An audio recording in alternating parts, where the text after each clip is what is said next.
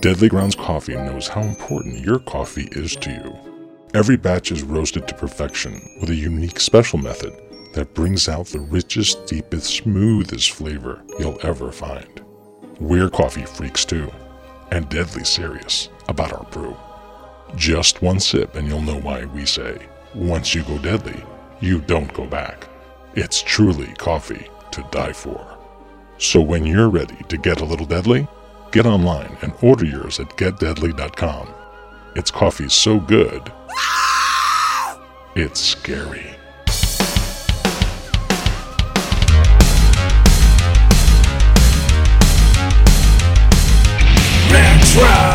Greetings and welcome once again to another bonus episode of the Retro Reductibus Cephalo podcast. That is the only show that celebrates all the things that made growing up awesome. We are part of the Dorkening and Inebriart podcast networks, and as always, we are brought to you tonight by Deadly Grounds Coffee, coffee to die for. That's my scary laugh. That's my scary laugh that became fabulous at the end. Dead. Uh, I am your host. My name is Parasite Steve, aka Steve Ann Sampson, and with me, as always, is one of my one of my super cool uh, cohorts and and a special guest. the The first of those is uh, Mr. 8-bit Alchemy. How are you today, sir? Oh, I'm doing quite well. I am very excited to talk about what we're about to talk about, Aw. and I'm also very excited for our special guest, who Oh, is yeah, not me, who is Yeah. a unique individual that is not me. Not that you're not special, but uh, you know, Right. Uh, I'm just not that special. So, so this episode is uh, uh, an episode of the Crow's Nest, and ah, and we will. Uh, we're just going to be waxing uh, philosophical or not at all uh, with our buddy, a returning guest to the show, Old Man Wade from the Old Man Wade Show. What's up, buddy? Uh, this episode is sponsored by Crescent Moons. Crescent Moons, built by Khonshu. Phones. Phones. Right, like one of those infomercials or old educational crescent moons apply directly to your foe's eye sockets.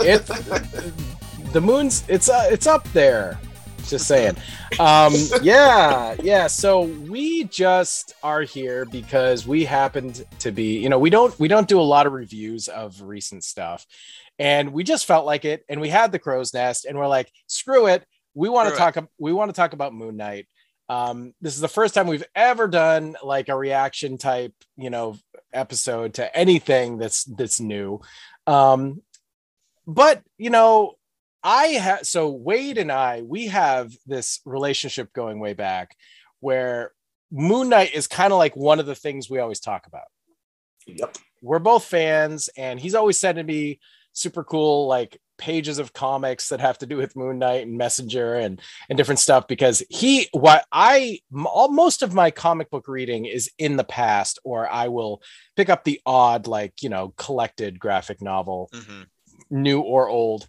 But Wade, this man, you you sir, you sir are a connoisseur. You are a constant reader of so much, and it it just you are absolutely one of like the most knowledgeable comic readers that I know, and it's awesome. I was I was a little nervous to to hear what you thought about Moon Knight because while we both love the character, you are just way more versed in him. And then we have Tim, 8-bit Alchemy, who Hi, hi. who you're just not really that big of a comic book reader, certainly Right. not that big of a Marvel reader. And I think you probably know the sh- the character most because I like the character. Right. And I mean, most of my interactions have been, you know, enjoying the character from a visual standpoint, liking playing as him in games. And then way back when, when you started to get the comics, I did read The Fall, but Like, like, the bottom. or the bottom, but Yeah, the that, bottom, yeah. that, it, you know, that story I thought was awesome. Mhm. Um, and I, I kind of always wanted to, to keep reading it, but I just never have. And that's kind of my relationship with a lot of comics is, you know, I, I might read one here or there, I think they're awesome, but you know, my, my attention span wavers and I, and I'm just, you know, doing whatever. Yeah. But, um, I, I loved, you know, Moon Knight as a character and just the uniqueness of his like situation like Mhm. what you know what level of of you know kind of person he was uh, which was something I was not used to at all in like comics or Marvel comics, and for that matter, like having this intense, like m- you know, mental multiple personality, like that whole aspect. Definitely did not think that Marvel was going places, you know, in, in that direction with characters mm. at all. Right. So let's let's uh for those who aren't aware of who this character is or maybe haven't seen the Disney Plus show, um 8-bit since you're the least versed and Mark uh Wade, Mark Wade, Wade Mark. I try to say the fake names all the time. I always fail. Eh. eh. uh, and Wade's gonna definitely be the most versed. So in like, you know, 30 words or less, who's Moon Knight? 8-bit. Who who is this guy? and let and then we'll get uh, we'll get Wade's version of the answer. Okay, okay. Uh, so so Moon Knight is a an individual uh, who has he he is a a, man. He's a human man. He uh, is uh, who has been uh, in contract with a Egyptian deity and has become an avatar to it, um, but also has a deep like struggle with multiple personality disorder um, at all times and has certain personalities that tap more into the Moon Knight stuff and are more of like this vigilante type seeking out you know justice for this this Egyptian god Khonshu. And then he has other personalities that are you know much more in that direction and much further from that direction. And so he kind of just has like a lot of different things going on with him. Um, but his life is is constantly in in turmoil from his own brain and also this this kind of agreement that he has with uh with Khonshu, which which sometimes things manifest as he just is obsessed with the moon. Um, but I feel like you know, especially in the show and in the comics, it's it's very much this god whose iconography is the moon. Mm. So how how did how did he do, Wade? There was a lot that was said, and it was funny because you said something that I know, but wouldn't have spoken on, uh, which is about the contract that he has with this said God that they did highlight in the uh, in the show. The one thing that the show didn't do that a lot of people know about Moon Knight is he is absolutely a masochist. Like he's the joke, running joke with him is Moon Knight has never met a punch that he wouldn't rather take than dodge. Oh. Okay. Okay. Likes so in pain, like it a pain. He's into the yeah S and M. Oh yeah. Uh, oh yeah. Whips and cha- oh, yeah. whips and cha- whip, whips and chains excite him. Uh, they couldn't really get it. S N M. Knuckles and elbows. It's all knuckles and elbows for him. All about that Rihanna. The one part that they didn't really get into was just how violent he is too. Mm-hmm. But if I had to just break it down in just a simple sentence, Moon Knight is a he's he's a vigilante that can thrive in causing people punishment. Mm. He's a connoisseur, like he's a connoisseur of pain. Like we all know what the Punisher does and everything like that, but the Punisher isn't someone who's going to torture you unless he's trying to get information. Moon Knight will just do it because you know get you like because bumpy, right?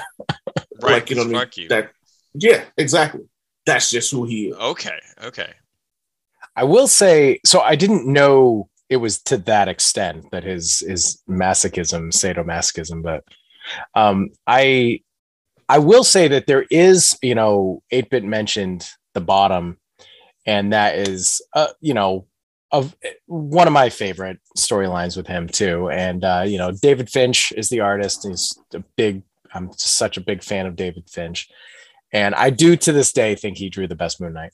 Um, but he, uh, there's a scene in that in that book that I shared with you recently, and I know it's never left your your mind either, Wade.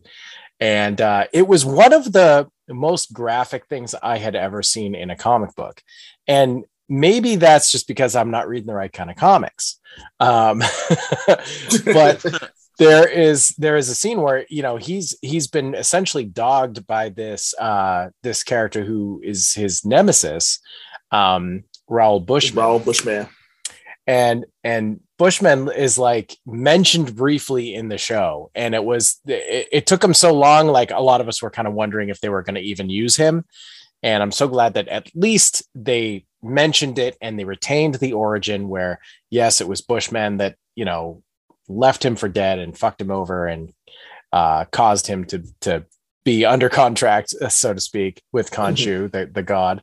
Um, but you know Bushman's crazy, and you know the two of them are both crazy, and they've you know hounded each other throughout the years or whatever. And this was kind of like you know this the book starts like with them fighting almost. It's very early, and or maybe it's issue two or something like that. It's pretty early in the story, and and he catches up with. Two.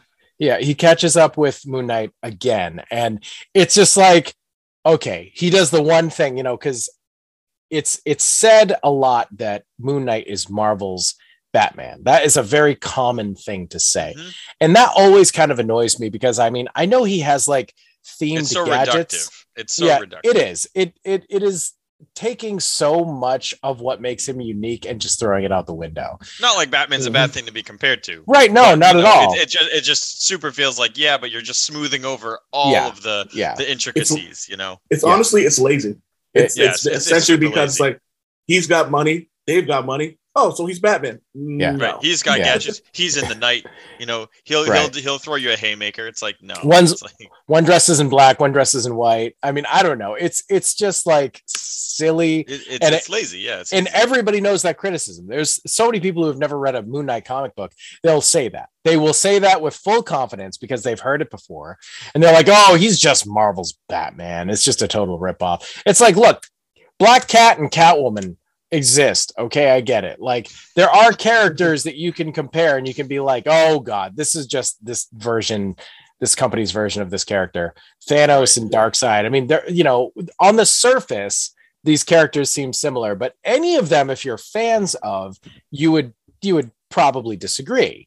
Um, right. but, you know, so more, I think I think the show really played up a lot of what I thought separates them and sort of removed a lot of the stuff that makes them theme, seem seem th- similar. I can't speak. Seem similar. Um, and and so I think that if you just watch the show, you'd be like, wait a minute, what? Why are you comparing to him to Batman? He's nothing like Batman. But um, exactly. which I think is great. But what I was gonna say is um, uh, one of the things that uh, oh shit, no, I lost my train of thought. Son of a bitch. Um, off the rails, derailed. Yeah, derailed. Uh, shit. Um, oh, I had a good point too. Um, comparing them. oh yeah, oh yeah, yeah, oh yeah. Yeah, before that, before it's like it's tangents on tangents. That's my problem. So no, the the most like violent thing I'd ever seen in a comic book. Okay, this is not something that Batman would ever do. That was my point. This is like perfect example hmm. of this could never happen in a Batman comic book. Um, and so, you know, Moon Knight and Raoul Bushman are having their their millionth confrontation, and they have this big knockdown, drag out fight. Everything's great, and then Moon Knight like defeats him. He's unconscious. He's he's standing over his bloody body, and it looks like it's he's done. And then he looks up at the moon, and he looks back down, and he takes one of his moonerangs, if you want to call him that, and uh, he cuts off Bushman's face. and then he holds it up, this bloody freaking piece of skin that used to be Bushman's face, and he holds it up at the moon and he says, Is this enough? Oh no, that's not even it. He just yells Khonshu. So so what what how did I get it wrong? he says, "Is this enough for you?" He just yelled out "Khonshu." He just looked to the moon and just says "Khonshu." It's like it, it's it's insane. Like he, he's he's so, so freaking graphic. violent and so gory. No, and I just so add fun. something off to that? Can I yes, add something please, else to, please. to what makes that? Please. Another thing that made this is while they're actually having this conversation about everything. Oh, actually, no, right. So we're both right his thought bubble said, "Is that enough?" But he actually yells out, "Khonshu." Gotcha. So, uh, one of the things that I loved about this is, as you're reading this, he's talking about how he knew this was going to be the last time they fought, because he goes, "How?" He talks about how lazy he got. He goes, "How many times do you have to fight somebody until they realize you're better than them? How many Yeah. times do you have to fight them until they know that they can't win? Right, and then I'm trying. reading, yeah, and then it's like, but Moon Knight was getting his Moon Knight was getting his ass whooped because he got lazy, he got content, and when it got down to, it, he's like, okay, I'm not doing this ever again. This needs to stop now. And I think that when this was created, I think it was written by Reginald Hudlin, I believe. And I think the reason this was looked like this is they were trying specifically to get rid of the trope that he is Batman Mm. This I feel like this was the last time anybody could ever say that because I'll be honest, I was guilty of that same kind of idea because the Moon Knight comics that I read, they they were they weren't consistent. I'd read one here, I'd read one there, but when they had the, I guess I guess the rebirth, if that's what you want to call it, of Moon Knight, it was him basically showing the world that this isn't the cat, this isn't the, the Moon Knight that everyone thinks. He's not Mhm. Batman. Yep. Mhm. And then starting that series with how could you live your life like this? And then him going, How could I live any other way? I was like, God damn. so He lives- badass so badass and and there's so much more in just in that one page so actually i i sent you i sent it to you 8-bit um over messenger you can look at this page but so he holds it up and then he says he says Khonshu and then he's thinking blame he says is this enough? Blame it all on that. Blame it on him. The years your god. Blame everything but yourself. So was even- deep. even in this moment in this this freaking scene it's like he's seemingly not 100% sure if Khonshu's real. That's how that's how i read this. And i really felt like that was played up in this run.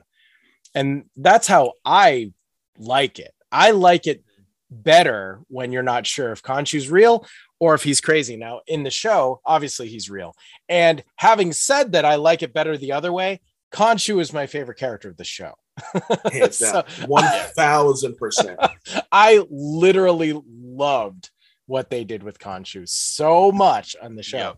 So this is a really good example of this thing that I always say.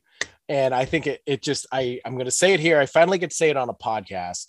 I I think I really try hard um, when viewing something that is an adaptation of something that I truly, truly love. Um, I try to separate what I want to happen with what I get.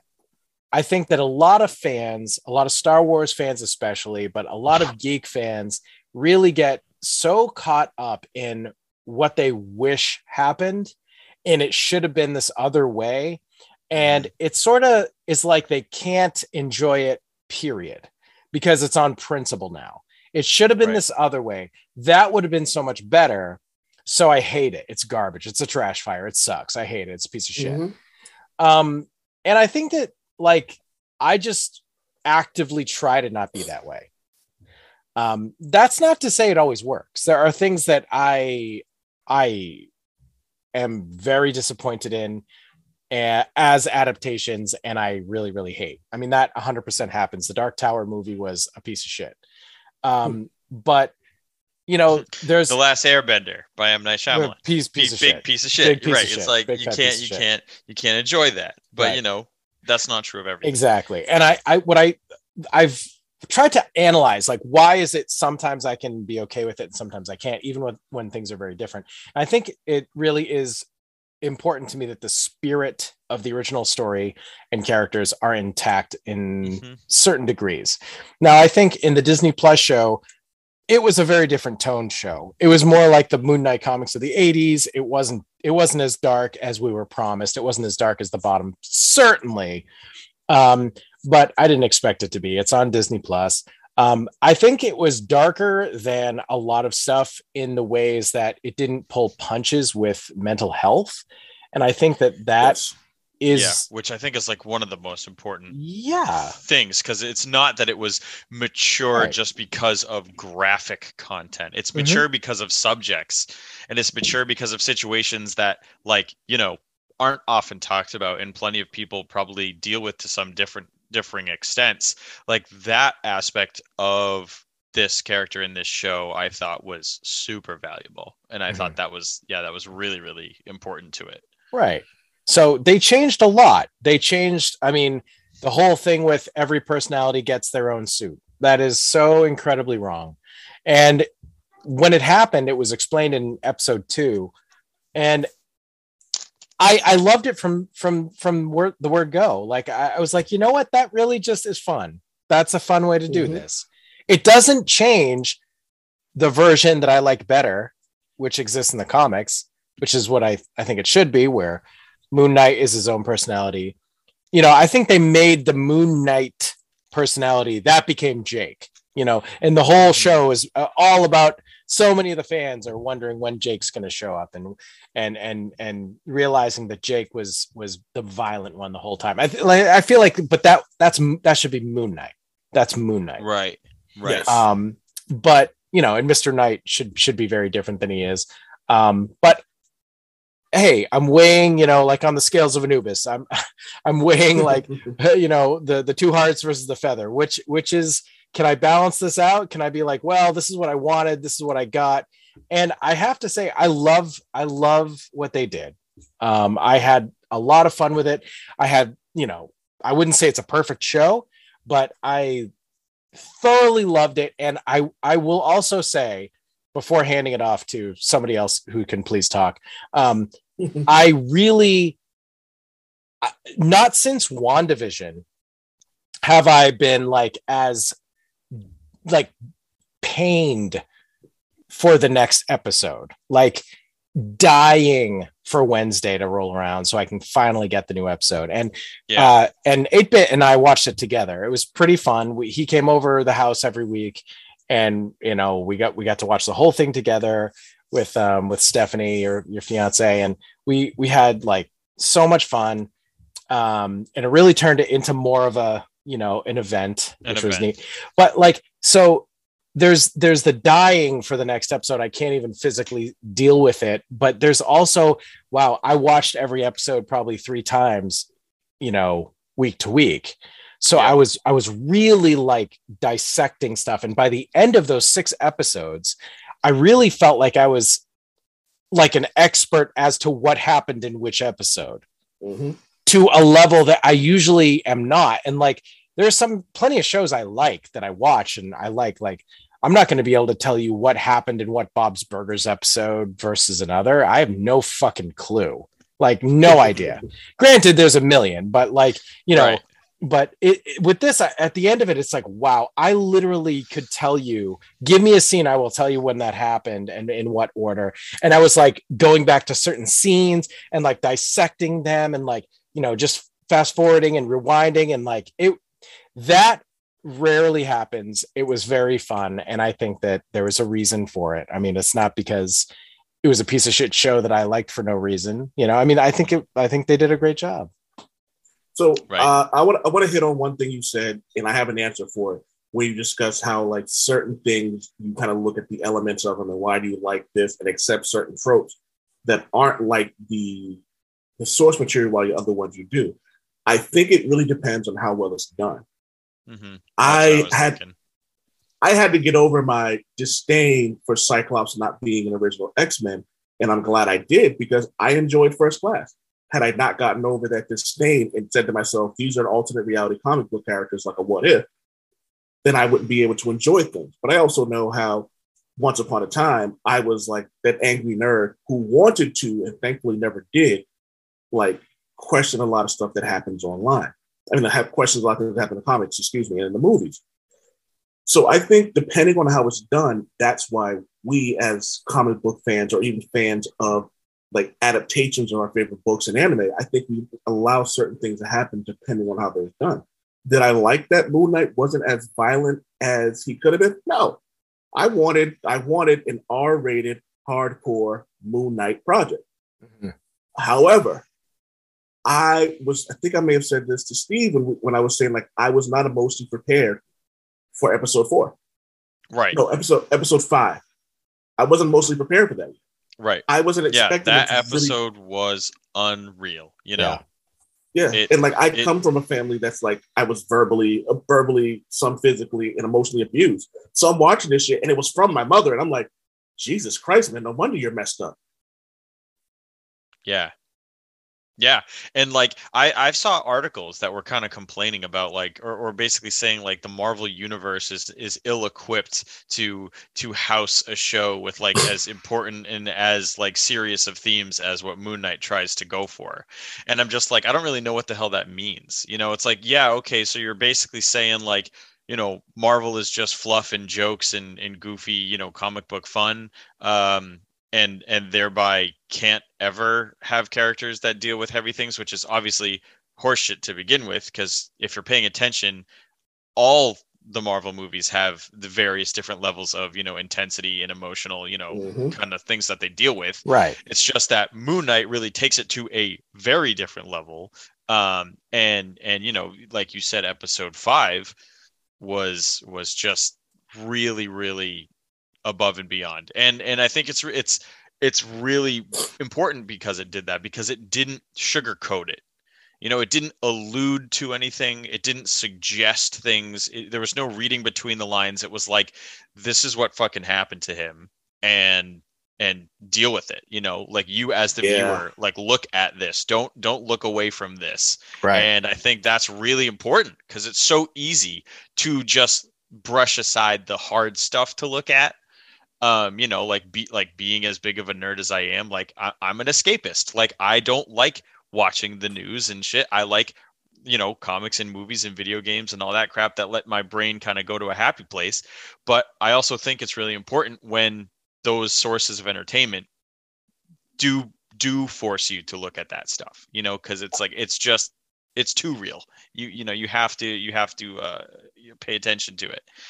And i thought that was that was just incredible. Yeah. And and I don't understand the, the the folks out there that just feel like uh, you know I don't know what they think this this was if this was just Marvel trying to get serious or something like that. But it, it feels silly. It feels like a weak argument. And yeah, and it, it also. Oh, sorry. Uh, no, go ahead, man. No, sorry. I didn't. I, um, I was just going to say because it's. I think it comes down to the idea that it's still fun to make fun of comic books and people who read comic books, and they go, mm. "How can you read that little kid stuff?" And I'm like, "When was the last time you read a comic book?" Right. Because most of the comic books that are popular are not built for kids. They're teen, they're teenage enough, and even those comic books that are teenage enough, there's a lot of things in it that may be too mature for a 14 mm-hmm. year old to read. Right. Yeah. So I think that people can't get past that because because of the, the Martin Scorsese's in the world who say that comic book movies aren't true cinema like you know what I mean, and, shit, and, and, and right. shit like that. Right. And it's like that's because that person has never picked up a comic book in their life. And little did they know that a comic book uh, in its full form, in its full realized form, is an illustrated form of a screenplay. You know, it can be. Mm-hmm. I mean, you know, with with some tweaks and some work and stuff like that, it's like you can't just discredit a comic book as a picture book for kids. You know, mm-hmm. yeah, there's pictures mm-hmm. in it, but you know, the the the the comics that separate themselves, you know, the incredible from just, you know, the average are the ones that elevate it with an amazing story and a lot of, you know, really good mm-hmm. scenes mm-hmm. that you get to see um, and take you all the way through right. it. So yeah, it's yeah. The, the, discrediting of comic books as a medium yeah. and stuff. Right. The amount and, of times I've cried during a comic book, I'm just like, just because I get you get invested in these characters, and there's no difference between getting invested in a character on a TV show than it is in a movie, and then it is nope. in a book, and then it is in a comic book. There is right. no difference. Right. It's it's purely the the the reader or the the audience's ability to suspend, you know, their their disbelief or or to get invested in it and like their level of imagination. It's like a movie makes it the easiest because you're you're just physically watching people. Yeah, you're doing but, the least. Right, you're doing the least. But when it comes to you know written word in a, in a book or you know a comic or a video game you know the narrative it's like those things also elicit you know powerful emotions too if you if you meet them all the way if you if you're into it mm-hmm. you know it's no different yeah and for for somebody to say like what you just said uh you know if if somebody's saying like oh marvel is ill equipped it's like okay so so it's a it's a loop it's a vicious circle losing yes. loop argument where you're like right. okay well every marvel movie's the same it's all jokes and kid stuff. Uh, that's all they are. And when that's not the case, they shouldn't be doing that because it sucks yeah, anyway. Right, right. It's creating a situation where there's no winning because because like you said, Wade, um, you know, negative reviews just are are the most interesting for people to read. and and, Yeah. and so and so you know dumping on stuff gets people to pay attention Right. it's like Right. i don't actually want them to do anything Yeah. Right. better right. or differently Right. i'm not complaining because i'm looking for something better i'm just complaining because that's what i do it's you know? fun. Yeah, Yeah. Darren, it's a very Darren Shipman. unhappy. Yeah, it's like I. It just seems like a very unhappy existence. Mm. Like I try to make it, a, and it's not even. And it, the sad part about it is, and I, I'm sorry to make this a little deeper than needs to be. I feel like that's just media in general. Like I've had this Mm. conversation with um friends a million times about how I see these podcasts that do these amazing numbers, and it's like all they're doing is shitting on people. I'm like, is that is that how it That's works? it? right Yeah, and I'm like, I'm like, oh, is that why I'm failing? I'm like, because if that's the case, then I'll keep failing because I'd rather keep my integrity and not be a be a piece of shit. Mhm. You know what I Right. mean? Mhm. Hell yeah, man. yeah Hell yeah. abs- absolutely no yeah don't And, yeah, uh, don't And that is that is side note why we're friends right there. Because you're a genuine awesome dude. That's why. it's hell yeah hell yeah man. like- yeah i mean don't just- don't don't worry about about making it realer than than we have to we've done it enough times on the, our our full episodes where like it, it just gets kind of real and we're like hey you know It these- happens. these, conversations need to happen Let's- happens let's once in a while, that's too. for sure. Yeah. But Yeah. absolutely. um but that's Yep. that's fandom you know i mean people can like stuff people can hate stuff it's fine but it is Yeah. it is Yeah. annoying when things are reduced to these like core components of just dismissible dust and you're like okay that's all there is. That's all there is. There's nothing else there. All right, Right. well okay whatever. Right. but you know i'm you know i'm psyched that we all enjoyed the show. I i was this was a hotly anticipated one um from the very beginning of uh i think disney plus. I think it because it was announced quite a while ago and it yeah took, i mean a, when that when that took a while to come out when that logo Yeah. came out just so goddamn excited i just i just couldn't even contain it you know so all right so let's talk about the show um Yeah. so this this show starts in a way i never would have guessed which is to play up stephen grant which is one of one of the personalities that live inside Mark Spector. Now, Mark Spector, I mean, I don't think you could have found one person that would have been, if you're like, okay, how would you start a Moon Knight show? I don't think one person would have said, I'm going to start it with Stephen Grant. Like you're, you're just going to start with Mark. It's just, it's just what you do. So this, this show just didn't, and it withheld Mark until the final moments of episode one and uh you know it it really has like just an incredibly intense final act this this little final sequence in that first episode uh all the action is kind of just there. And uh we get our first look at moon knight very briefly. He pretty much just turns to the camera and it cuts and that's the end of it. So very very brief. But um he Stephen does get to meet and speak to Mark for the very first time uh, in his life, quote unquote life, and uh, because they were previously, uh, it seems that Mark was aware of Stephen, but it did not go both ways. Stephen had no idea that he wasn't just himself. right So I think that that was a really, really interesting way to start that series. Like it, there was a lot of mm-hmm. weird stuff. There was there was there was some comedy. There was a lot of like missing time, not really sure what's going on. A lot of trippy, weird stuff. Great car chase. I mean, honestly, Yeah. Oh, like such a good scene honestly, one of my favorite car chases in a long time. Although Hawkeye had a hell of a car chase. Yeah, Uh, really like a hell of a car chase. Really, my God, there was an awesome car chase in Hawkeye. But this this was great with the this had a cupcake truck the cupcake. Right, I was gonna say ice cream. Yeah, it's cupcake truck. Right. I love that. I love that. So what Yeah. did you what did you guys think? Let's just go episode by episode. There's only six. What do you guys think of episode one? Was that as like because it was a little bit of a it, wa- it was just a tease. A lot of it was they would Mhm. give you stuff and then they would tease you and they would leave you wanting more. Did you, did you like that or was that just frustrating? a little So- bit of column A, a little bit of column B. But yeah I loved, uh, but I loved it though.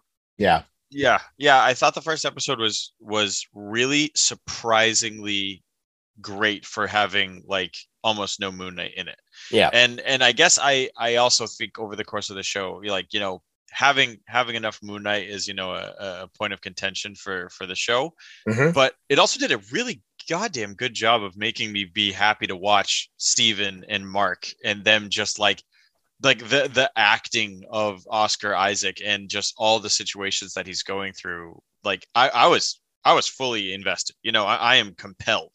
So Mhm. I am watching this show as much for him as I am also for the inevitable, you know, s- screen time we get of of the main, you know, Moon Knight.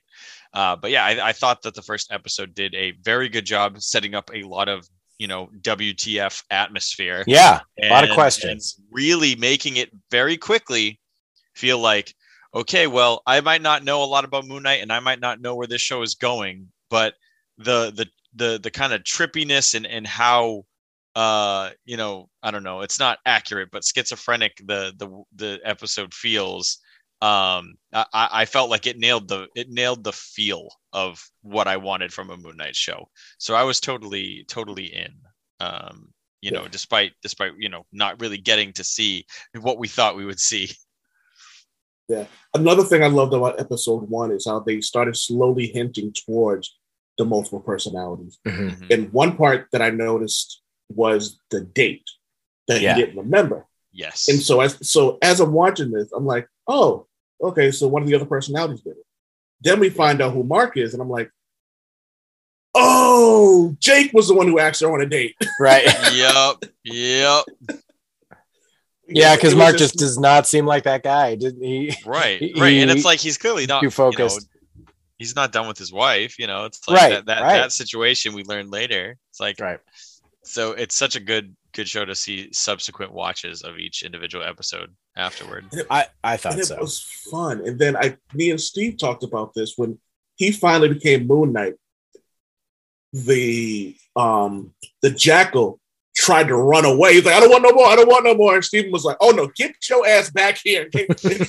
right Come back and get these hands. And I- right it right was it was so good because it was it was fun. Like I loved how fun that episode was, and then immediately got into like the darkness of it. Like you Hmm. know what I mean? So it was a perfect way to start it. And like you said, Steve, I would not have start started this with Stephen Grant. in a million years not in a million years but there was there was some serious like emotional moments in that episode too like when when Steven gets stood up he thinks he's been stood up and he's at the steakhouse getting a steak and he's a vegan and he's at a steakhouse and he's just trying to keep his date having a life. And uh and then he realizes that no like he's two days late for his date. He he's missed the entire Right. weekend. And it's Right. almost midnight and the kitchen's closing and he's like yeah just the the scene of him ordering the steak is so fucking good and it, it, Yeah. it hits so hard.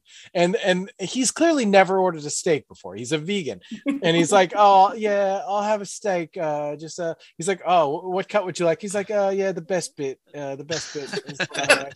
and, and like And then just give me a steak. right just give me a steak. Oh my god it just oh, and then he's like oh how would you like it cooked? You know and he's like uh yeah all the way. real good real good. He's like oh well done? He's like yeah yeah well right he gets like a fillet Like, he just- and, he just- well done's it i mean he literally just is so heartbroken and his world is crashing so hard uh, in on itself yeah that he's yeah. gonna have a steak but Right, he has he's just no autopiloting like- through this like, this dialogue I'll have right? one he's, of these he's like steaks that people talk so much about in this rare instance, just because that is that is how low I am on skid down Skid Row. Like I I don't even know what to say. So I don't know. I think that that that scene really was one of the better scenes for me. Like I just really just loved that, and I think that that is a good example. Not that I want to turn this into a uh, defending Marvel uh, episode at all because I I literally don't care. It's fine. Marvel doesn't need you. It's fine. Like if you want to not like it, fine. and you're still gonna and you're still it's, gonna go it's pay to see literally the movie, fine. so- Like Right. love your Zack Snyder all you want. It's it's fine, no problem.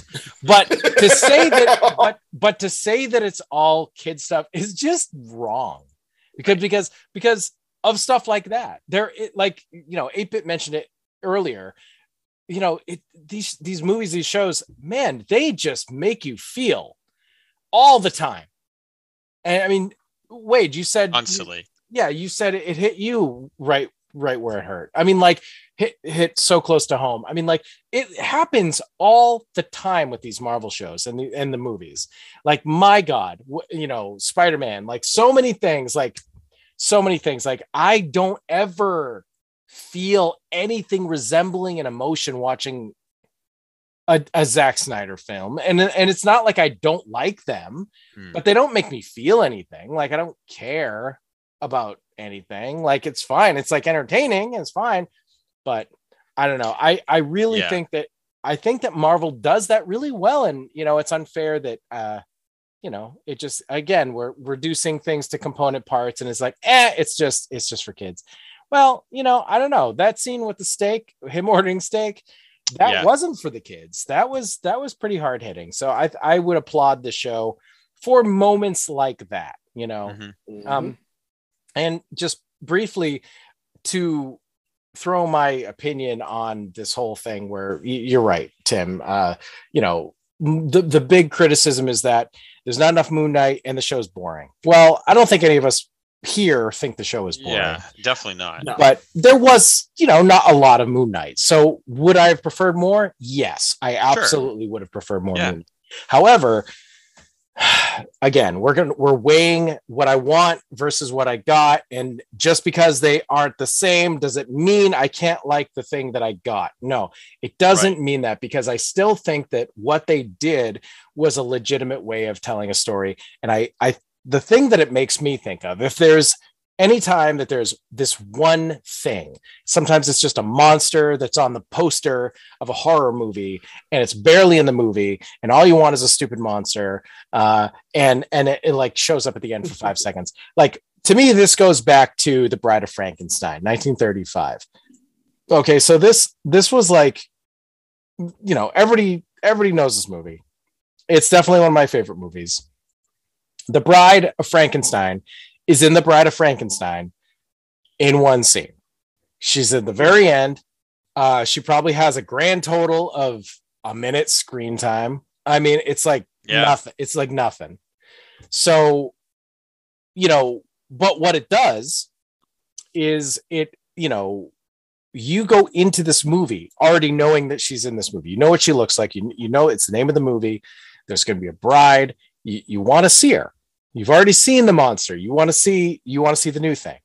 So you're like in that movie like wanting to see this specific thing and they withhold it and they withhold it and they they finally deliver it at the very end but they create this like few minutes of screen time that is so precious that like every frame of it is like seared into your brain Right. Yeah. And and she only has a few shots literally. She's just literally just like five or six shots of her in that movie. You've seen them all. You've seen them all. Plastered over the internet on t-shirts everywhere. You've seen them all. So it's it i sort of got that feeling with moon knight. There's so little that i have it all memorized. I feel like every frame of moon knight is now seared into my brain because it was so precious only so and I, much of it. I wanted it so bad and when i finally got it i just drank it in so much and it just you know it almost it's like almost like i appreciated it more um, it's like Jaws.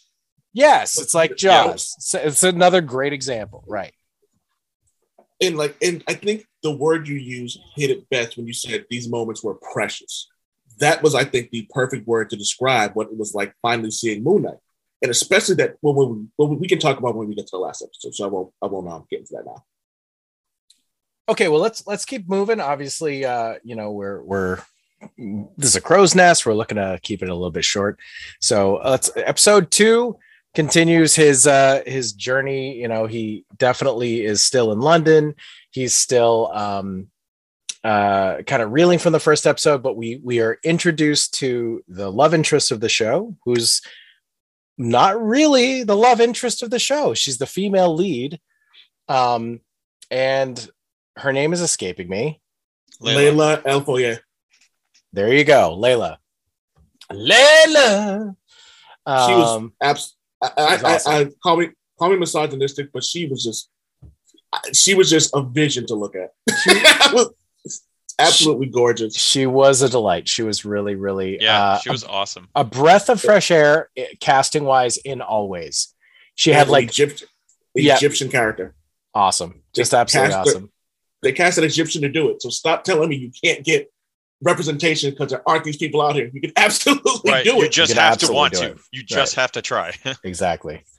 So we meet Layla. We, you know, we delve a little bit deeper into Mark's story and what's been going on, and then, it, you know, a little bit deeper into the villain of the piece, which is Arthur Harrow, played by Ethan Hawke, and uh, very disarming scenes with him.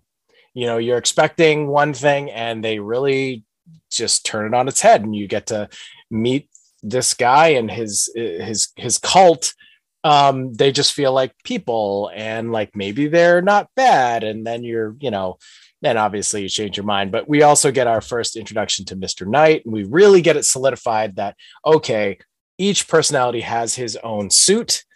Um and we do get to see moon knight kicking some ass albeit briefly at the end. It is amazing. I love yeah. the action. Hell yeah. At the end Oh, of even that Layla, episode. like when she was when she was protecting him for a little while, she's like, put the suit on. And he was just she was just running and it looked Yeah, like so she was summon the away. suit. Summon the suit. And she was just beating the crap out of anybody who got in her way. And I'm like, yes, this is gonna be this is this is what Marlene was this is um what they wanted Marlene to be, but they just did the I think the cool thing and made her an Egyptian character, an Egyptian woman. Right. And uh, it was just like they still kept that badassery. yeah. Yeah. No, L- Layla was a great replacement for for Marlene, who's you know the love interest in the comics. And I mean, I think it's interesting that we had. You know, are you guys still there?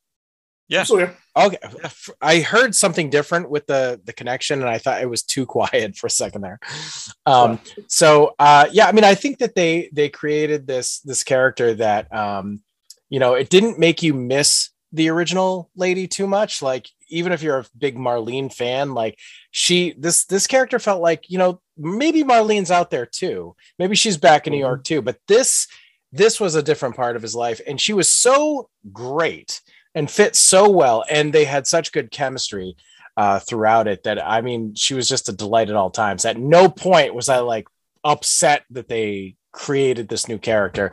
And again that might be something that would piss somebody off. Maybe me like oh you're not going to use this character but you're going to create one that's almost the same in some ways and right. clearly should be whatever it's i don't understand but it worked and and she really like i said you know i said oh she's a love interest she really wasn't really i mean i feel like the love interest of the of the of of the show is himself like it's it's it's really a show about self forgiveness and self love and just like Totally.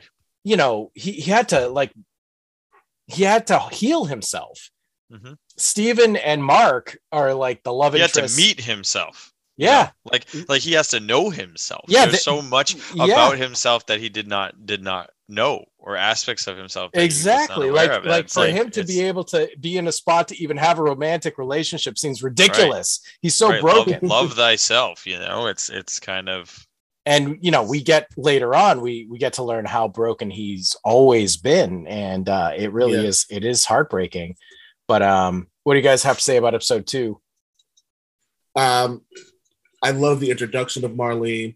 I love that we got to see how Oh, Layla. that actually was. Layla, Layla. there there I go. I love that we got to see um, the introduction of Layla and what she Yeah. could actually do. Mhm. She was more than just the love interest.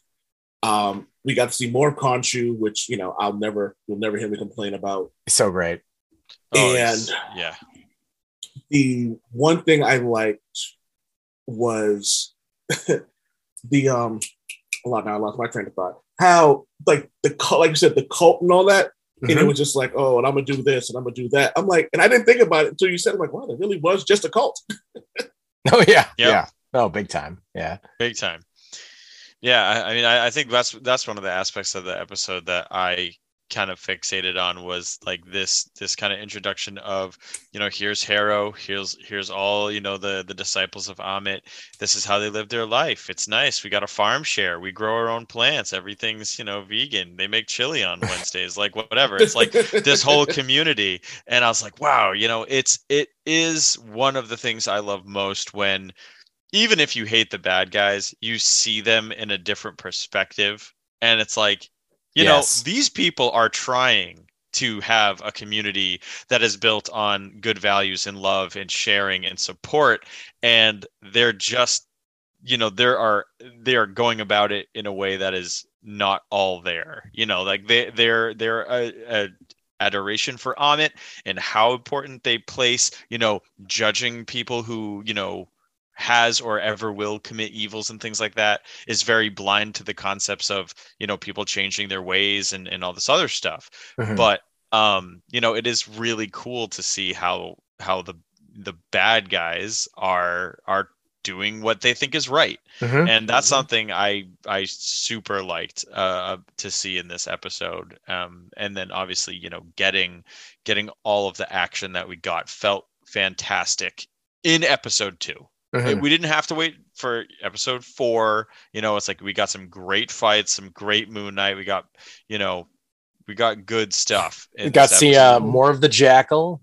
You yes, know, the Jackal came back, which Jackal was, was really cool. I, I dug cool. the Jackal. I loved. I mean, you know, I think the the one liners with Stephen Grant uh oh, split. Oh, yeah. I think they split people. I think some of them, some people thought that it was just so goddamn bad. But I will say that most people that I've hear heard talk about it or read talk about it seem to love him seem to be like on board with his goofiness and like mm. the you know fight like a butterfly sting like a v my name's Stephen with a v like it's it's just goofy shit but like it really felt like something that character would say yeah so i feel yeah. like that's what made it okay he's a big goofball like he's that's not a legitimately funny line that is a dork line he's a right. just a he's a yeah. big he's right. just a dork like right. He didn't totally land that work. line. Right. It's like you are you are in a way laughing yeah. at him. He didn't and, he didn't land the line, he sold it. Right. Yeah. Oh, then there's the um psycho Colonel Sanders one.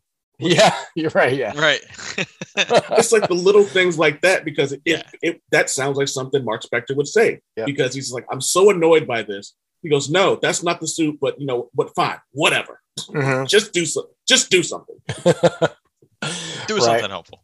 So, all right, let's let's kind of glaze over three and four. So, three and four, you know, he goes to Egypt. He, you know, action stuff happens. They're trying to track down Harrow because Harrow has uh, reacquired the thing that's that uh, well, it turns out like that Jake is probably the one that really took it from him back in episode one. But yeah, there's this yeah. magic scarab that points to the tomb of Ammit, which is the god that Harrow is trying to resurrect. And she's this big freaking crocodile who just basically uh, does uh, the same exact plot of Minority Report, where she judges people before they commit crimes and punishes them before they can do it. So the crimes never actually happen. But of course, that's like uh, kind of a slippery slope there. Um, but also some uh, some Psycho-Pass if you're an anime fan. I feel like that anime also was like all about judging people based on before. crimes that they are going to commit. Yeah, same sort or, of thing. Um, it's like, or, well, um, what was it? Uh, Civil War Two did the same thing for Marvel a few years ago. It's a it's a pretty um, mm-hmm. uh, base trope. Right, right. It's interesting. It's interesting because you yeah. can you can explain it one way and it sounds legitimate, and that's what they did to to Steven, I think it was, and they're explaining it. They're like, "Oh, doesn't that sound good?" And then, uh, yeah, well, if this person was going to go like shoot this old lady in the head, and then we stopped them before they could do it, isn't that great? Because the old lady doesn't get shot in the head, and they're like, "Oh yeah, that sounds pretty good when you say it that way." But it's like, wait a minute, but it was a uh, baby. yeah, right. Yeah. So so you know some some definitely interesting stuff for me. Um, the the show the show kind of its its biggest faults for me personally were some of the uh, some of the pacing stuff. I felt like episode three was really rushed, and I felt like there could have been maybe three episodes um, instead of one mm-hmm. for for that particular amount of story that they right. crammed into that one. But also the green screen was really iffy. Uh, I think like all the scenes in the day, especially on in Egypt and when they were on the rooftops and stuff, and it's bright bright sun. It was really uh, it was really fake looking, and I'm not sure why because man, I love the CG. I love the suit. Uh, this is not the Green Lantern Ryan Reynolds CG suit. Like the suit looks right. amazing. Uh, I mean the, the sky. What's that? The sky like that scene in, at the end of episode three. Yeah. Was like moving. Oh sky. yes. Oh, when he moved the sky looked amazing. But Khonshu yeah. himself looks amazing. And then at the end, we get to meet. You know, there's we get a we get an Egyptian bird god, then we get the hippo and the crocodile, and you know what? They are all amazing. They, they look are. so great. I love them, especially especially the freaking the, the freaking hippo. She is just she almost steals the show. I mean, seriously. Yeah, to wet it. yeah, she's so awesome. But so by the end of episode, by almost the end of episode four, you know. oh, have, wait, wait, wait, wait. One thing I wanted to say. Yeah, Marley. Um, there we go. Marlene. Said her name again. Layla and her mother. yes. That's that. The opening, the opening with that, and Layla being pissed off, and then learning about her family and talking about her dad and, and all this other stuff. Like, wait, the, is... the lady making the passport? Yes. I don't think that was her mom. That I think that, that was, was just that was her mom. They had a whole conversation about how like her and her dad and stuff like that. She called her mom and it like it was that was her mother. Really? Wow, I didn't read that at all. Okay, I, I, I mean, again, I could be wrong too. So who knows? But I don't. I, I love that scene. I don't think it was, but that that yeah, I mean, they, she definitely knew her dad. I don't. I don't think that was her mom, but I don't know. Like, you know what? Let's both just watch the episode again. And no oh, harm, darn. no harm, no foul. Fine. that was yeah. a great way. You're right. She started the episode. Either way, she starts the episode with, you know, with Layla. She's the first scene, and and we learned a lot about her. And this is one quick scene. Just she's getting a passport made, and uh, we learn like what her deal is. What does she do? What why she's a badass, you know, and also more about her dad and stuff. So you know, for all of episode three and like half or more of episode four, we get like the story of them having a crazy Egypt adventure. You know, like this is us, mm-hmm. like we're in Egypt having an adventure. And then the show just splits. It just, the hammer comes down and holy shit. So who, who wants to talk about what happens at the end of episode four? Oh uh, God! I mean, I mean the the end. Nobody was expecting four, this. That's for sure. Yeah, yeah. I mean, it is. It you know, like I said, the, the first episode sets up the WTF factor, and then you kind of feel like you have a grip on it. You kind of feel like you're you're you know you're like okay, but I, am following the show to an mm-hmm. extent, and and and all is good. And then episode four ends, and you go, "Oops, maybe I have no idea at all what anything is. Yeah, and I'm like, hold on, and I was like, I was like, there's no way they. I, no, my initial thought was, there's no way this ends like this with like, like in general, like Moon Knight, like, like technically not being a person. I was like, mm-hmm. that that can't happen, and I was kind of proud of that, specifically because that was another one of those Moon Knight um, stories that people loved about him. And again, the idea, like Steve said, about is is Khonshu real? Is this something that happened? Right. Like someone called me, it was like, is it real? I was like, just watch the show. Just watch the show. just watch the show. But I'm not going to tell you anything about. Yeah, and it's just it's, like it's a real show, right? Yes, like, right. Like you, yes, you have Disney Plus, and yes, that is a program that is on there. yes, yes, it's real. I love yeah, I mean, the um the craziness of it, and then like we won. No, you won. We won. I won. I was like, damn.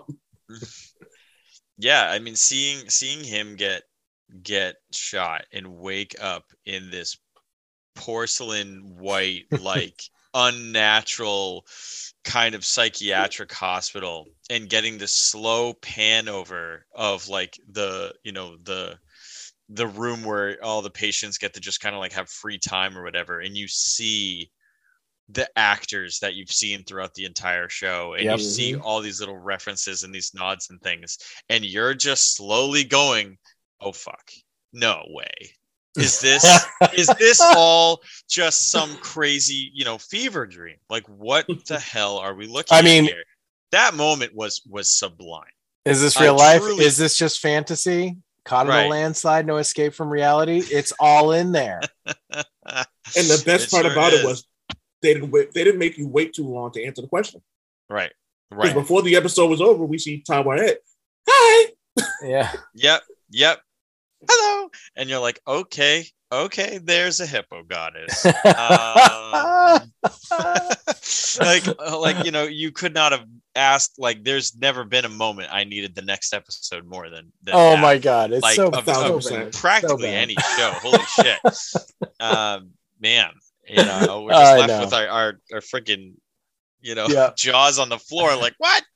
A, we- a, week of like looking at the same like people posting that same like few seconds of Taweret just like so fu- again it's seared into your brain seared mm-hmm. in there because it's just so precious it's so brief and like you're staring at it and going over it a million times and it's just so great um, And the only thing that could have made it worse is if that scene for if that little clip from WandaVision popped up and it says, "Please stand by." That's the only thing that could have made that, that scene even more annoying. that hurt so bad every week with, with Oh, I know. oh my god. Oh my god. So bad. But uh I, I mean i loved it but you know it's just oh she just had to have that next episode. I i loved you know what moment i loved so much in episode four was um when dr harrow is uh explaining the pen and he's like he's like well you know it's all everything everything we see every the real world our universe everything is just perception. He's like so what is this? He's like well to me it's a pen. It's a writing implement. I i will write with it. And that's what it is. But to my dog it's a chew toy. He's like we're both hmm. right. You know they're Yeah. two totally different things things. can things can be used for totally different things and have And- still be a valid use. right. And it's it's just like wow you know is this real? Is the stuff before it real and i i actually found myself really hoping that the like it's it's almost like a guilty i don't really want it but i kind of did you know i Yeah. really want moon knight to be real and i want him to go like have adventures with the midnight suns that's what i really want Mm. with like Mr. Whitman and Blade and shit. but like, you know, but kinda, I was like, if this really is just a single episode, a single se- single season show, my God, I want it to all not be real. Like this Go all would the be way, guys. so Go all the way. bad Mhm. ass if Ballsy the as fuck. whole thing was just a delusion. There is no Moon Knight. He's not really a superhero. He's just some crazy guy. I I totally recognized how ethereal and how surreal the the the quote unquote uh, asylum was. It didn't feel like a real place at all. But my hope my hope was at the time that we were seeing it through the eyes of an unreliable narrator because everything he sees, everything that Mark sees, is not quite right. Yeah. So that was like how I was explaining it. And I was kind of hoping that that was secretly kind of sort of uh, like either way, I would have been a little disappointed it wasn't the other thing. But I'm at the end Yeah. of the day, I'm, I'm happy that Moon Knight's real and we can maybe get the Midnight Suns. I want to see him fight uh, Werewolf by Night now. Uh, I hope that because I know Werewolf Oh, by yeah. Night. I think the project is supposed the project is supposed to come out this year around Halloween. yeah. So if, if So- Moon Knight doesn't show up in that, I I will straight up be pissed. There's no reason Oh, yeah. not to. He Now, has. is that to- going to be a movie or is that going to be a show? It's a special. what does that mean? I don't know. No one knows Yeah. what it means. Okay. No idea. Okay, that's fair. Like a short movie? I don't know. A two-hour live television event with It's like, guest but- stars from right, but Jefferson then it would- Starship. Like, what are we Yeah, I hope so. I hope so. Because they're also because James Gunn is also doing the Guardians of the Galaxy holiday special as a nod to the Star Wars holiday special. That's awesome. Okay. But Yeah, this don't know. is We'll this see. is Halloween. But anyway, so then we get you know episode episode four ends in the asylum. Episode five, basically, the whole thing takes place in the asylum and also in their memories of the past. And and Wade, let you take this one. This is the episode that hit you so hard. So uh, you want to you want to talk about the emotional five? roller coaster of Mark Spector. That's Hmm, basically the best way to talk about it. hmm. Like seeing all the things that happened to him as a child, his mother just blaming him for not even for days or weeks or even months, years. Like we see one birthday and the rest of her life, Yeah. literally Yes, the and the- rest of her life. and how it affected him. Like he ended up leaving the house, and his father wasn't. He wasn't mad at his father. He was disappointed. Like he's like, Right. "You never stopped this from happening, so I have to go." Right. And like that's a that is a deep concept of a son who just who just knows that this is just not a place that he can be. Hmm. You in like, and then like for a mother, like what is she going through? And if we want to be completely honest about it, what kind of trauma did she go through to make her react the way she did like that? Because that's still her. Uh, Mark is still her. It's still her son. But did Right. something happen to her in her life that made her feel this way and made it look made her made her feel that this was an intentional thing. Exactly. There's a there's so much that could be that could be discussed about this. And then I again at the end of it, when Steven sacrifices himself for Mark, I thought that was beautiful. Hmm. oh yeah. Yeah. It, it was it was just some it was it it was a it was fi- it was like it was Mark finally coming to terms with not being the the main personality. And while it hurt him at first, he, he before he you know tried to sacrifice himself, he embraced the fact that like I may not be the main personality, but I'm still real. Mhm. Yep. And I no thought less that was valid. You know, I'm Yep. still a valid part of this. I'm still a valid personality. I'm just maybe not the one, you know, always driving. And, and- yeah. And and- think about how deep that is. Like just for people who don't think that they are valid because they may not be. And I, I'm not talking about on a mental. Well, yes, on a mental health level, people may think to themselves like I'm not what I want to be or what I should be because I have these afflictions in my body. And then Right. you know you may look at that and go, well, I may not be this, but I'm still a real person. And I think that's again to the deepness of certain things. Like you can find inspiration wherever you can, wherever you need to.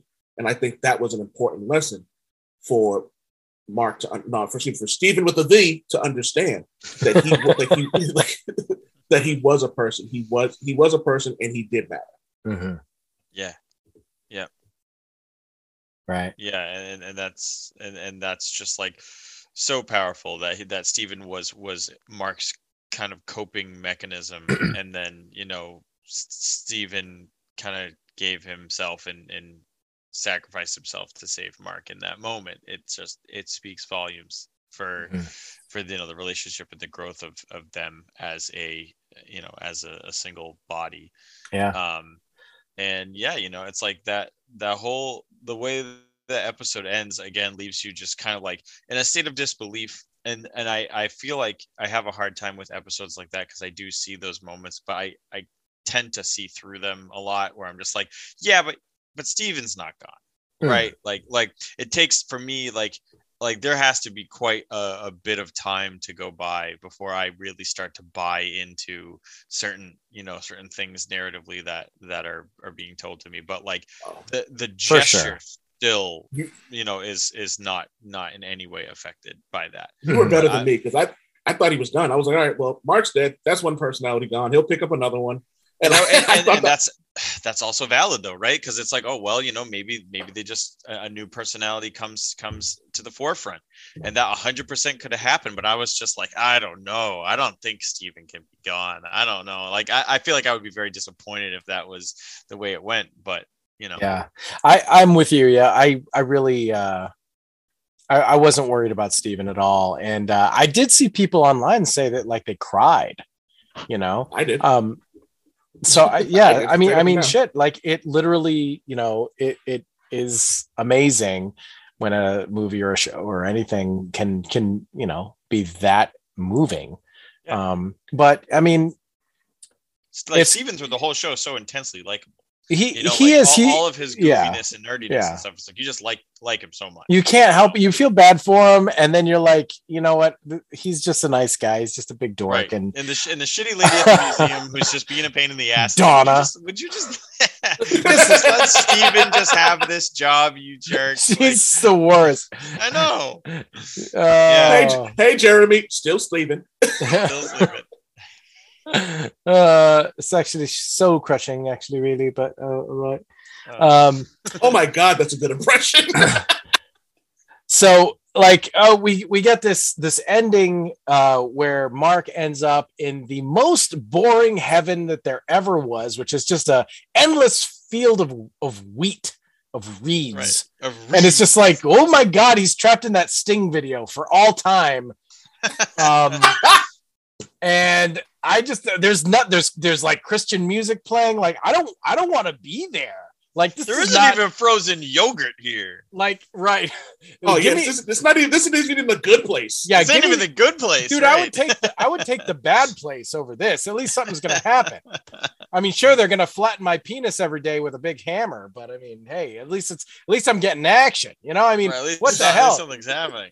the freaking field of reeds you can keep it uh hippo lady. But anyway So the uh, the next episode is the last episode, and of course, it turns into this just mega battle of every possible thing you could ever want to happen. In my opinion, I was so fulfilled. I loved it so much. As I a- was not prepared for how fulfilled I was. I mean, by episode as a fan, was, ah, oh, as a fan of Moon Knight, as somebody who I'm dying to see more Moon Knight on screen, I'm dying. I love Khonshu. I'm dying to know whether or not are they going to give us the Crocodile Lady or not? Are we going to see Ammit or or not?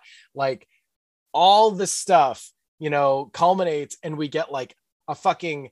Not only do we get a shitload of Moon Knight, we get a fucking kaiju battle of two Egyptian Yeah. gods duking it out on top of the freaking pyramids pyramid of Giza. And then what else do we get? We get we get fucking Layla gets turned into her own avatar superhero. with Because- these badass wings, man. I mean, she gets to be the oh damn. and it's like it, we love Taweret. She's great. She's just so great. The hippo lady. She's so great.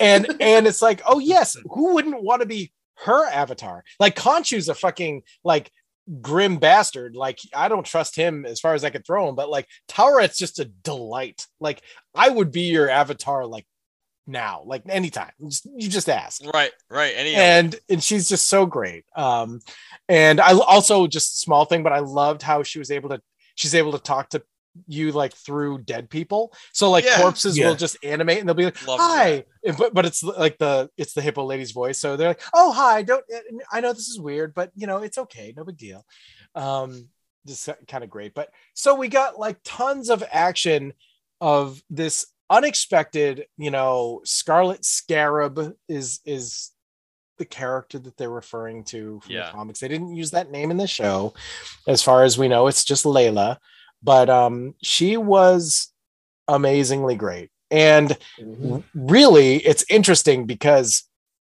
the um the director of most of the episodes the egyptian guy uh talib i think is his is uh his name he really really came out and said he really didn't like wonder woman uh 1984 and he specifically hates the way that egypt is never portrayed correctly Yep, and, Mohamed and- Diab. Oh, Diab, Diab. Okay, Mohamed Diab. Mhm. So I got it totally wrong. But anyway, sometimes we talk out of our ass. That's what we do here on Retro Documents. but you're not here to question us. it's fine. we're on this side of the microphone. So, but the, the the point the point is that he really bitched about Wonder Woman and the depiction of Egypt and all this stuff. And holy shit, with that version of Scarlet Scarab, it really felt like this was his like this is I'm going to do Wonder Woman too. like I mean, it really felt that way. It's like you know because she got the like the gold armor in the second movie, and and it just felt like mm, this is I'm going to do it a million times better, and it's just going to be in like the second half of the last episode of my Moon Knight show. like hold my This was directly a shot at that. Like, yeah, Yeah. she it was direct a direct Mhm. shot at that. yeah, Can I just my favorite part of the actual series came in the final episode, and it's a personal favorite when Layla sees that young woman oh yeah, and she goes, "Are you an Egyptian superhero?" And she says, "Yes." The Right. fact that it was done, it was both done in Arabic. The fact that it was something that probably made this little girl proud, and Yeah. it also said to me, "We are going to get Layla in the Marvel comic books universe. She's going to become a character specifically from that one scene. I think they built this one scene specifically for Marvel for them to go, hey, make her a character. yeah. Right. We have a superhero too now. We have we have we have one of you too now. Yeah. Like That that was that was great. such a cool cool moment. That was Yeah. so great. That was like the personification of why representation matters. That was like Bingo. literally all encapsulated into one moment. This little girl sees this woman and she's like, Are you an Egyptian? Like, of all the things that she's has to worry about in that moment, when like right, right. There's a like, lot of shit going down. there's you know kaiju gods fighting right over there and like you know cars are being thrown and she almost died and like through all that she's like are you an egyptian superhero like you got one question go are you an egyptian superhero so great and that Mhm. definitely changed her. And that that moment changed this fictional character's life for the better. And I'm a thousand percent sure that there is some Egyptian kid or just some kid in general who saw that and go and went, I can do this too. I can create these characters now. Right. And like not even just on a fictional uh, level, but there are going to be people who see this and go, if if Mohamed Diab Muhammadiyah can make these characters, why can't I? Yeah. Yeah. Yeah. I can make my Right. own, you know, my story, my culture, my heritage Mm. is valid. I Mhm. can do these things too. You know, I, I- you know, the, the creators out there who want to create something that reflects themselves, but maybe don't have the courage to do so. Yeah. And I think that is something that is, is being encouraged more and more these days, which is great. Yeah. Damn Marvel for being such a kiddie programming show. You're only Always- for children. it's just all laughs and one liners. That's all it is. Stupid jokes. Um, yeah, I mean, you know, Mark, you and I have uh, Wade. I'm sorry again. I fucked up Same shit. again. Wade, sir. I'm just gonna call you sir. Sir. sir. uh, we've talked many times about you know our feelings about, uh, and I think I think for the most part we agree. Uh, when somebody is cast in a uh, the, when they cast somebody who's a different race than the, the character originally was, um, and I think that you know, correct me if I'm wrong, but I think we kind of both feel that like it's kind of just lazy, right? Like you can make up your own new characters Yes. anytime thousand percent. anytime. There is no Yeah. reason to have a black Clark Kent. You can make up wh- what's what's the what's the what's the black Superman? Uh, it's like it's like uh, hold on. I know his name too. I love his costume. I I like love. I think it's I've It's never seen tough. it. Cal- it's Calvin Ellis. okay. He like he's a new character. Great. So you like you you took a little bit of the old. Yes, he's like a Superman guy, but how many Supermans? There's tons of Supermans. There's tons of Batmans. Like okay, you know we have like Batwing. You know, fine. He's a new character. Like just do that. There's no reason to make Clark Kent a black guy or an Asian guy or you know an Egyptian guy. Make up new fucking characters. There's room. Mhm. There's always going to be room. Right. Just make up new characters. That's all you need to do. And Miles Morales. Miles Perfect Morales, example. perfect Yeah. example. Yep, absolutely, absolutely. And I mean, people love Miles Morales, and I, I, I think that the people who loved the show loved Layla. So Mhm. it's just a really, it's really great to see another example of that. Of like, okay, representation, but for all the people who always cry and whine about like representation being weaponized and crammed down our throats, okay, it's a di- it's a new character. Okay, it's a new character. They just made a new character and she's fucking awesome. So what's your Mhm. problem here? What is your actual problem? If you have a problem, please tell me what it is. Because it's not that they're cramming anything down anybody's throat. They just made an awesome new character. She fit the story. She fit the story way more than a white lady from freaking New York would have fit in this situation. It makes way more sense that she that he would have met her globetrotting and then they tied it in with her. Her dad was the the archaeologist and all this. I don't know. It just is great. I I applaud them for for that character. I applaud them for a lot of stuff with this show for sure. Yeah, I I also think that with Layla, you know, throughout the whole show, they did a great job of not leaning into a romance aspect. Like Mhm. we Yeah. understand they're they're you know Mark and Layla are married, okay? Right. Steven is meeting Layla as like a friend, a confidant, you know, somebody that he can talk to and you know just ends up kind of having this like a friendship with her. But it at no point was she used as you know as a love interest because Right. it's like the relationship is established and and now you're kind of just seeing Layla in her element for her own knowledge for her own strengths and and having her play off of Steven and Mark throughout the whole sh- the whole show is really mm-hmm. interesting and yeah I mean getting her to have that moment at the end was fantastic and not something I I in any way expected. You know, I Mhm. was no way like, oh, she's definitely going to get an avatar or anything like that, but it just goes to make her character that much better and that much stronger. Like these strong female characters are are just everything. They're so valuable, you know, and it's and it's not that she's not an attractive woman. It's not like the only way that you can make a strong female character is if you downplay their attractiveness. It's like no, you can you can have it all, you know, but you don't have to make Mhm. the whole point of her to be the love interest. Like she's just on this journey too. And you know, there's a lot that she's finding out and learning about and everything all along the way and discovering that, you know, her father died died in the way that he did. And you know, that Yeah. that to me is is awesome. That is a good written character. That's a character I care about, you know, Mhm. really done a good job. One hundred percent. She like, wasn't just arm candy or eye candy. She was a legit character, and it was a it was a fucking warrior. Mhm. Mhm. It was a total freaking Yep. warrior. Yeah. I mean, absolutely. Really, one of the triumphs of the show, I think, is is the creation of Layla for sure. Um, but we haven't we haven't said his name yet. But uh, F. Murray Abraham as the voice of Khonshu was just chef's kiss. Mhm. So amazingly perfect. I love. Worm. oh, it's the stupid one. Oh no, it's the stupid one. Put Mark back in charge. so great. I loved him so much. He Yeah. was such he was such a badass. He was uh he was and then he was just straight pimping at the end. I mean, like so great. And we What you know?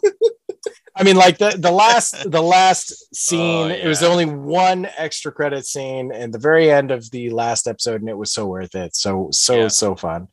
But um, yeah. So any uh, you know, we've been here for a while. I think we can wrap it up. Any final thoughts? Anything you guys uh, wanted to cover that we didn't get to cover? Now's the time to say it.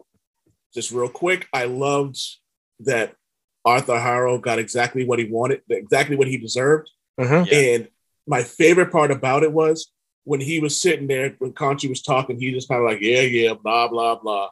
Mhm. Until, until he turned around and had a gun in his face. hmm And look, I'm a heterosexual man, but when Jake Lockley turned around and started speaking Spanish, shivers. Good shit. Good shit. yeah yeah uh, i i adored um you know the amount of kaiju stuff that we got in that last episode I mean, that's like just one of my favorite things ever i just love big dumb Yes, monsters yes. and uh and the monsters in this were not dumb at all they were fucking awesome ammit was beautifully realized Oh my God. such Oh, a hell yes. phenomenal design in her Ah. voice act. Oh my gosh! I mean, Love- the actress who played Ammit. I I'm sorry, I don't know. I don't know uh, who did the voice of Ammit, but she was powerful as shit. Uh, I mean- May Whitman. May Whitman. No. Absolute. No, no, no.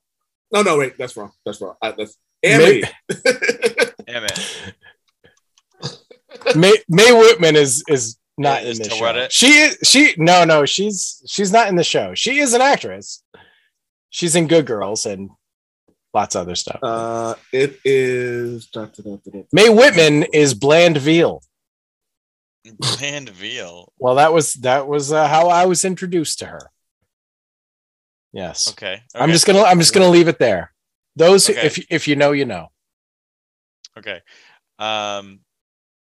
So Ammit is voiced by uh, a, a actress from Jordan. Um, and her name is Saba Mubarak. Okay, uh, and her her performance was powerful as Loved shit. it. I'm sure there was a Yeah. lot of you know processing Loved it. and things like that to affect the uh, the voice, but oh my yeah, god, I know I loved it. so badass, so Uh, goddamn cool, and all the mummy really wraps was. and everything. Oh my god, yes, I super super quick on Ammit. Um, I loved how they like she's she's got the head of a crocodile, and yet she was able to like enunciate all the all the English words like so well.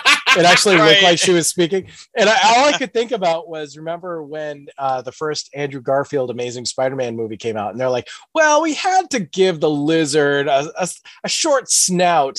Because if we made him look like the actual lizard in the comic books, it would never look right when he was speaking, and there would be no way for it to look right. So he would just be like very puppet like, like open, close, open, close. And we don't want that. We wanted him to really be expressive and all this stuff. And I'm like, uh, uh, clearly you could have done it. My favorite But- part about when I hear thing when I hear things like that, I'm like, it's a giant talking lizard. I don't think anybody's worried about the aesthetics of a giant talking lizard. Right, right. Right like we only have like you know our, our creature biologists, like you know our our our our Terryl Whitlatches, you know, like you know, we, we love we love Terryl. We do. Um, you know, trying to bring realism to creatures and things, but you know, it, at the end of the day, you go, "Hey, what are we doing here? We have a giant, you know, sixty foot tall talking, you know, gator creature. Like, just they can just fucking say whatever words. It's fine. like it, it doesn't matter. It's just funny, You've like seen the Muppets, right? The Muppets all- don't enunciate. all but it did she did she like it was amazing like every bit of that snout like had all this expressive like extra, you know, like yeah kinda and it just she the said the words lip curling. yeah she said the actual words that she was saying it was insane it was awesome um i also Yeah. want to just mention real quick uh a comparison that i made all along um as i was watching it was um that it reminded me of how i felt while i was watching lost originally. Now lost um ended up being a piece of shit but um it was a lot of fun to watch. Before you realize that they had nothing to say and had no idea what any of the questions were going to be answered before they like two minutes before they gave the answer like you know the the the idea that there's a lot of questions there's a lot going on you don't know and you're there's a lot of mysteries and they're fascinating mysteries. They're all different stuff. It- it's it's it was a lot of fun to theorize what was going on in lost and what the island was and what the smoke monster was and and what these bases these underground you know dharma stations were and all this stuff. And you know i think that with lost it went on too long and they just had way more questions than they could ever possibly answer. They were just like yep more questions. Let, yep let's keep keep just as many mysteries you, as you can pile on. Give me a dump truck. Oh you got a dump truck of uh, mysteries? Yeah yeah yep yep right here. Beep beep yep just right here on this island just dump it right here. Yep uh yep yeah, all over the yeah just pile it on top of the old mysteries. Just just yeah just cover them all up. Yeah no it's fine. And uh that's how lost just kind of operated and how it lost people as Uh-huh. you know you you can't care when there's that much. You're like okay but come on you have to satisfy me on some level at some point. But nothing was ever satisfying with lost. But with moon knight it was. You know i mean it was only six episodes so they planned it all out. It really felt like one long thing. And uh, it really had some very very fascinating things that you were dying to know about. And yes there are things that did not get answered. There are you know we did not see who was in that red sarcophagus in episode four. Now you assume that it has to be jake but you know they didn't they didn't answer that. There's Right. there's stuff you know every time he block he blacked out we assumed that he was switching to mark. We now know no he was probably switching to jake. Um which means that um not only if so if jake has his own moon knight costume which i believe he does and the costume designer uh actually came out and said that her idea was what i was hoping for which i shared with both of you guys that the jake costume would be the one that had the black worked in throughout you know Oh, the, yes, that the, yes, fa- yes, the face was the That's face was favorite. black and the legs were black and and stuff like that. I think that needs to be the jake suit. That's just the other moon knight look you know? Use it. Why not use it? But anyway if uh if he was switching to jake guess what? Arthur harrow saw that costume. Guess who else saw it? Layla. Right. she right, saw it She was ep- standing there looking at she him. saw it in "What the hell episode three. She's like what was that? Yeah. so when she so think of it that way. When she when she you know when mark comes to and he looks over and she's like what the hell was that? Imagine her saying what the hell was that? after seeing jake's costume. It Yeah. paints a whole new you know paint job on things. And and like there's a lot of stuff like that that i think makes everything fun. Whereas lost felt hollow. It's like oh nothing meant anything. It's all bullshit. Who cares? You were just trying to keep us watching every week. But this it's like no no things were withheld in the same way that things were withheld in that first amazing spider-man movie. Like spider-man never caught the guy that killed uncle ben you know? Like i was really invested in the guy with the star tattoo. I actually wanted to wanted to see who that was. And Yeah. it's like oh no they'll get there. It's like oh no they they they never do. But that's not the fault of the storytelling. That's the fault of the studio. But this in this case like you know you left you left us with enough that i absolutely am on the hook i can't wait to see more of this character i hope we i hope we learn stuff and i hope that in that first episode when he first got the the cell phone and he's scrolling through all the missed calls of Layla. Oh my there was god! Can we? one missed Duchamp. call that was Duchamp, and Yeah. you know that's that's his like best buddy Frenchie from the comics, and like, please, please show us Duchamp. Please, let's Right. Get him in there. get him in there get bushman in there we we those two characters just had just fleeting references they got it into the episode i was actually hoping that jake would be um revealed earlier in the episode and that we would see his third costume in that final episode and So did that that the extra scene at the end was going to feature Duchamp. I was really hoping that we were going to get somebody really cool that we would never expect, some French actor um, as Duchamp. I, I thought I thought that would be just so cool. But um, I hope I hope he ends up being in it at some point because I believe that they got to do a season two. It seems like Oscar Isaac's on board. Seems like the director's on board, and it's just a matter of will Marvel greenlight it or not. Well, it was funny because one of the um what the website I write for pointed out that originally the thing on Marvel said um series series finale. But when but when season two was um when the season finale was coming out, it went from series finale to season finale. Ah, Mm. there you go. There you go.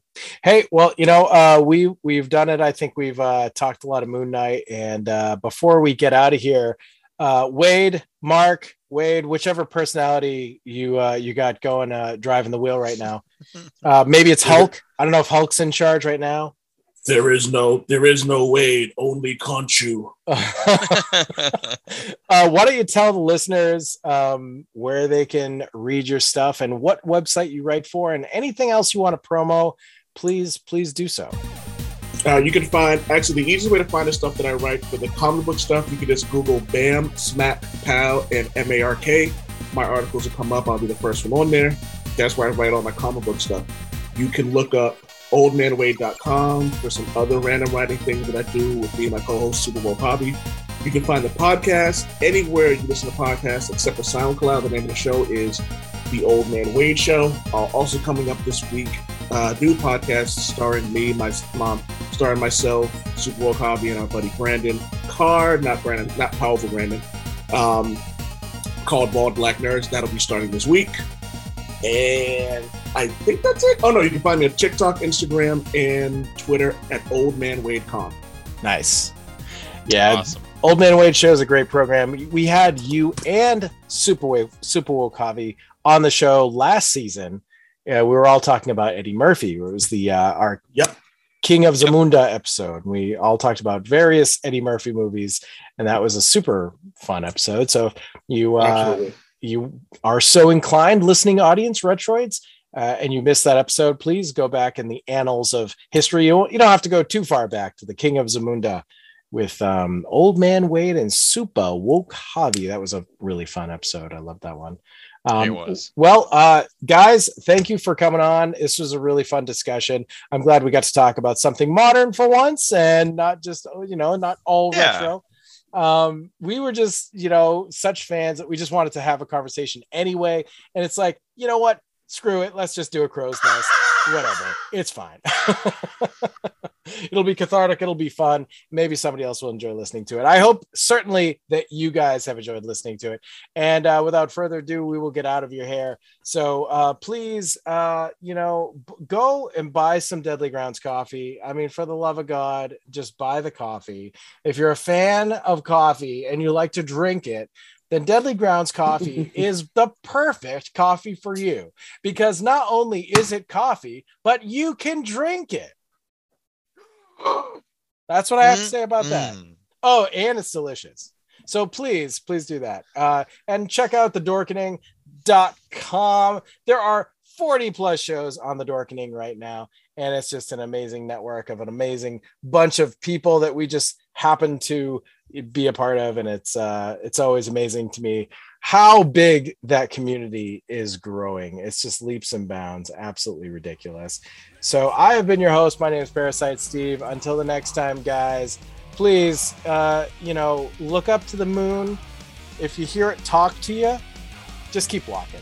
Just don't Just even keep just keep just keep walking. Just because look down. Honestly, it's not going to tell you anything good. Uh, it probably just it prob it's probably old man Wade who's shouting from the bathroom. That's probably what it is. So you don't need to hear any of that shit. So just just keep walking.